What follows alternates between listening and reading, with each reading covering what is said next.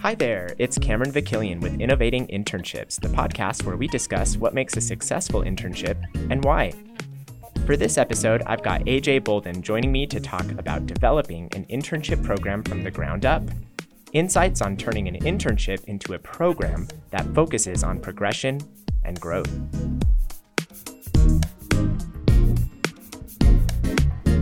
AJ is president and general manager of University of Utah Hockey and head of the sports internship program we're talking about today.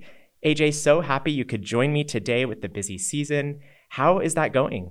It's going well. Thank you for having me. We're excited to get started and continue talking about our internship program and couldn't be happier to be here. And you and I have talked quite a bit about this program from beginning to now. So tell listeners a little bit more about the history of how this internship program started. Sure. The impetus of this was really trying to find more humans to help the project and help the initiative.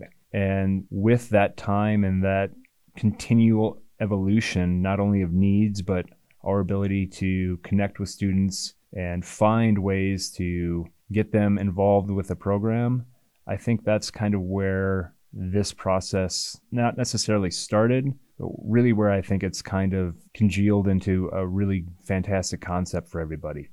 Our learning processes, we need this. Do you have any ideas? And then it's more of a collaboration than simply yeah. a task driven assignment, if you will.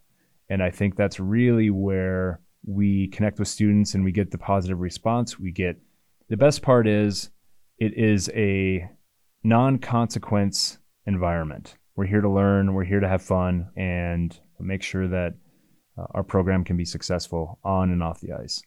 Awesome. Sounds like with the growth you've been experiencing, bringing on more students to help with that is not only helping you grow, but it's also giving these students an opportunity to take on projects and initiatives and let their ideas come to light. So let's dive into how does the program work? What can students expect in the first semester and beyond? So the way we've been moving on this is the fall is kind of an exploratory thing. It is a I want to try this, I'd like to try that. Okay, that didn't really work for me. So that's that's really an opportunity. Let's let's call it a survey portion of, of the internship program. And that allows people to experiment with photography, with technical directing, camera operation, photography, culling of photos, post processing of not only photos, but also media, creating burn reels for distribution to several of our media companies that are working with us. So it really gives students an opportunity to not get pigeonholed and kind of find their passion. And then, you know, when it gets into the spring semester, we start focusing again, right? And so we know a student might like two of five topics. And so, okay, let's focus on those two topics and let's evolve your skill set. Let's teach you some more editing if that's what your thing is. So it really gives a unique opportunity to put your hand in a lot of cookie jars and really get your sweet tooth rolling and enjoy the sport.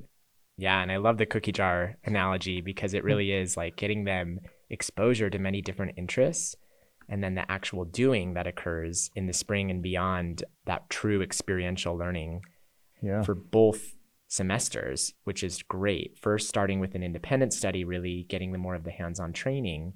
And then by spring, the actual practical course for their internship credit. Completely this. agree. And, and this was one of your suggestions that I think really works well for students is the ability to dial it up or dial it down depending on what they need in any particular semester. So the hours that are involved are completely student chosen, right? So if you want the maximum amount of credits, then you get to spend the maximum amount of hours earning those credits, but that's your choice. Mm-hmm. We're not only focusing on the academics for our student athletes, we're also focusing on the academics through this program. Yes. Right? We're able to teach, we're able to help people excel, and it really, really does work. Yeah. So tell me more about how you place these interns, what it's like when they start, how are you getting them into these roles? The short version is we have a little interview. Sometimes it's a group thing, sometimes it's individual, but what do you want to do? What are your passions? What are the three top things that you want out of this program? And so we ask some questions similar to that. And then, depending on those answers, we start to focus on those areas. But I mean, just to reiterate, we're looking for what our students want to do. Mm-hmm. Our job isn't to place them in areas that, that they're unhappy with or don't want to learn. If you want to practice writing and really get to become better at that, then that's what you're going to do because that's what you want to do. Yeah. It sounds like you've really built in and allowed that flexibility within your program to allow these interns to explore and find where their strengths are. Sure. So, on that note, how do you handle intern drop offs and how are you prepared for this? We typically don't have drop offs once they agree to be part of the program. Mm-hmm. And that's where a student will come in and we'll have an initial meeting. We'll basically give the tour of the building, talk about what their passions are, talk about what expectations will be. And then they're usually given a choice like, okay, let us know if that's something you're interested in. And then we go from there and we're locked in. Mm-hmm. And so a lot of times somebody will come into the intro meeting and then look at their academic calendar and then decide, well, maybe it's not right for me at this time. We're upfront about it and they're able to make decisions and not get into a position that they don't want to be in. Mm-hmm. And so full honesty is our policy and that's what we try to do. Yeah. Sounds like they're getting that information up front to really be able to learn more and then make a decision to commit to the internship itself. Absolutely. And since we're developing this program as we speak, that freedom of invention is, is kind of where we're at. And so for us and for the students, we want, again, people to be happy and to love the sport and to want to be there. Yeah. The last thing that I want is students to come because they have to. Yeah. We're looking for people that want to be there. I mean, I'm at the rink every day because I want to be there. I always say productivity is driven by passion. So well said. Yeah. It just makes the world of difference. So, what have you learned from this current generation of interns, which are mostly Gen Z? I think what I've learned is they're used to, and I hate painting this many people with a brush, but I see a lot of apprehension, apprehension to new things and new experiences. And that's where after just a few conversations, I wanted to make people feel comfortable when they come into this new arena. Sorry for the pun, uh, but there needs to be space for exploration and, and freedom of thought and ideas and just a consequence free zone. One of our previous coaches, he always used to say it's not snow cones and, and rainbows for everybody, but the, the point here is yes, we are consequence free, but we still have a job to do, right? So there's the ability to take a few months, take a few weeks, take a few days to figure out what you want to do. That's fine, mm-hmm. right? But once we get to the point where, let's say, you declare yourself as position XYZ, whatever it might be, you're able to do the job well and take pride in that. And that's what we're trying to accomplish. Yeah. And you're right. There there can be sometimes this apprehension, this fear of failure that we see among this current generation of students, but learning from mistakes is part of the process. Yes. It's really making sure that you are still able to commit to the tasks you have, but know that there's a safe space to learn from mistakes. Yeah. It's kind of a, well, I'm just going to use that hockey analogy here, right? That's where our hockey teams practice four times a week and they'll play two to three games a week. So they're in the rink at a minimum of six days a week. And for like the majority of that time is in practice where they're failing all the time. Mm-hmm. If you're not falling, you're not trying hard enough. And that's where we need to be able to provide that environment academically. Yeah. And yeah, I've been through calculus here at the U. That's a hard class.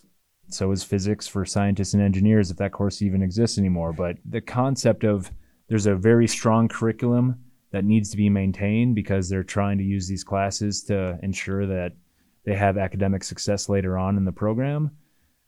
That's great. That's not what this class is supposed to be. We want to be able to find a room, an event, a concept, an idea that can give students the ability to explore, have fun, and still learn at the same time and not have to worry about am I going to pass or make it through my midterms, things like that.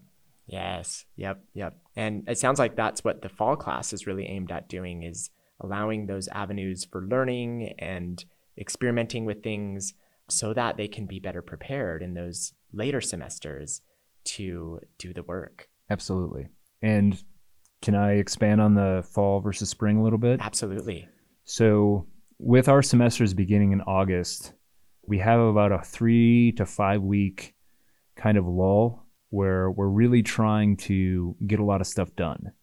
That would include things like ads for games coming up, just creating a lot of content. And it goes from pre-game rolls to still photography so we can have game placards and just advertisements that get spread out through the valley uh, on various media channels. And so that's the early fall. Then the games begin. Then we kind of start working like practically on the broadcast, the camera operations, things like that. And so October through mid November, we're rolling full speed when it comes to not only learning, but practical application of skill sets. Thanksgiving hits, got the whole week off, and then we come back typically for one week, maybe two, depending on when finals are we will never ever operate during finals week and will never operate during reading week. And so it really does allow you to not only learn with us, but it will give you the freedom to focus on those more difficult classes that are necessary. And then we have the holiday break. That's either four or five weeks, depending on the calendar. And then we come back in January, and again, we're, we're at full speed. But that's where we want to be able to during the fall, bounce around a little bit, make sure things are covered, and then when we come to spring, kind of operate a little more like a company, let's say ESPN or whatever, and try to get those skills rolling and kind of specialize, if you will.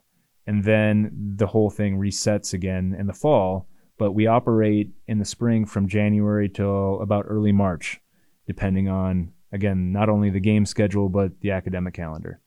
Awesome. Yeah, it sounds like you really are working well with the academic calendar, which, I mean, truly, to have any kind of successful internship program, keeping in mind the academic calendar and what the students are going through in their studies is so, so smart. it is the way to really get in the buy in from students, really making sure it works for them.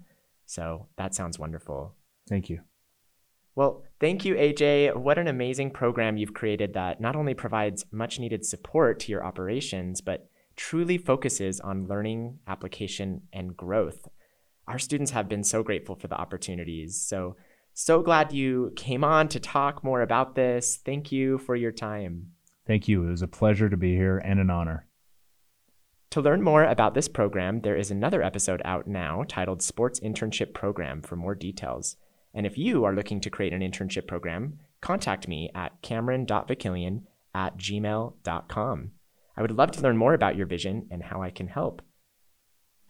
Wow, I can't believe this is the final episode of season one, but I'm thrilled to announce that season two is coming this spring and with a new name, Inspiring Internships, available on Spotify, Apple, and SoundCloud. There will be more interviews with internship providers and more hot topics to discuss. I also want to give a special thanks to the College of Humanities and the Department of Communication at the University of Utah for supporting this podcast.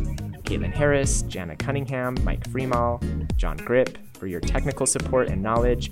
I am so excited for season two. Thanks for listening.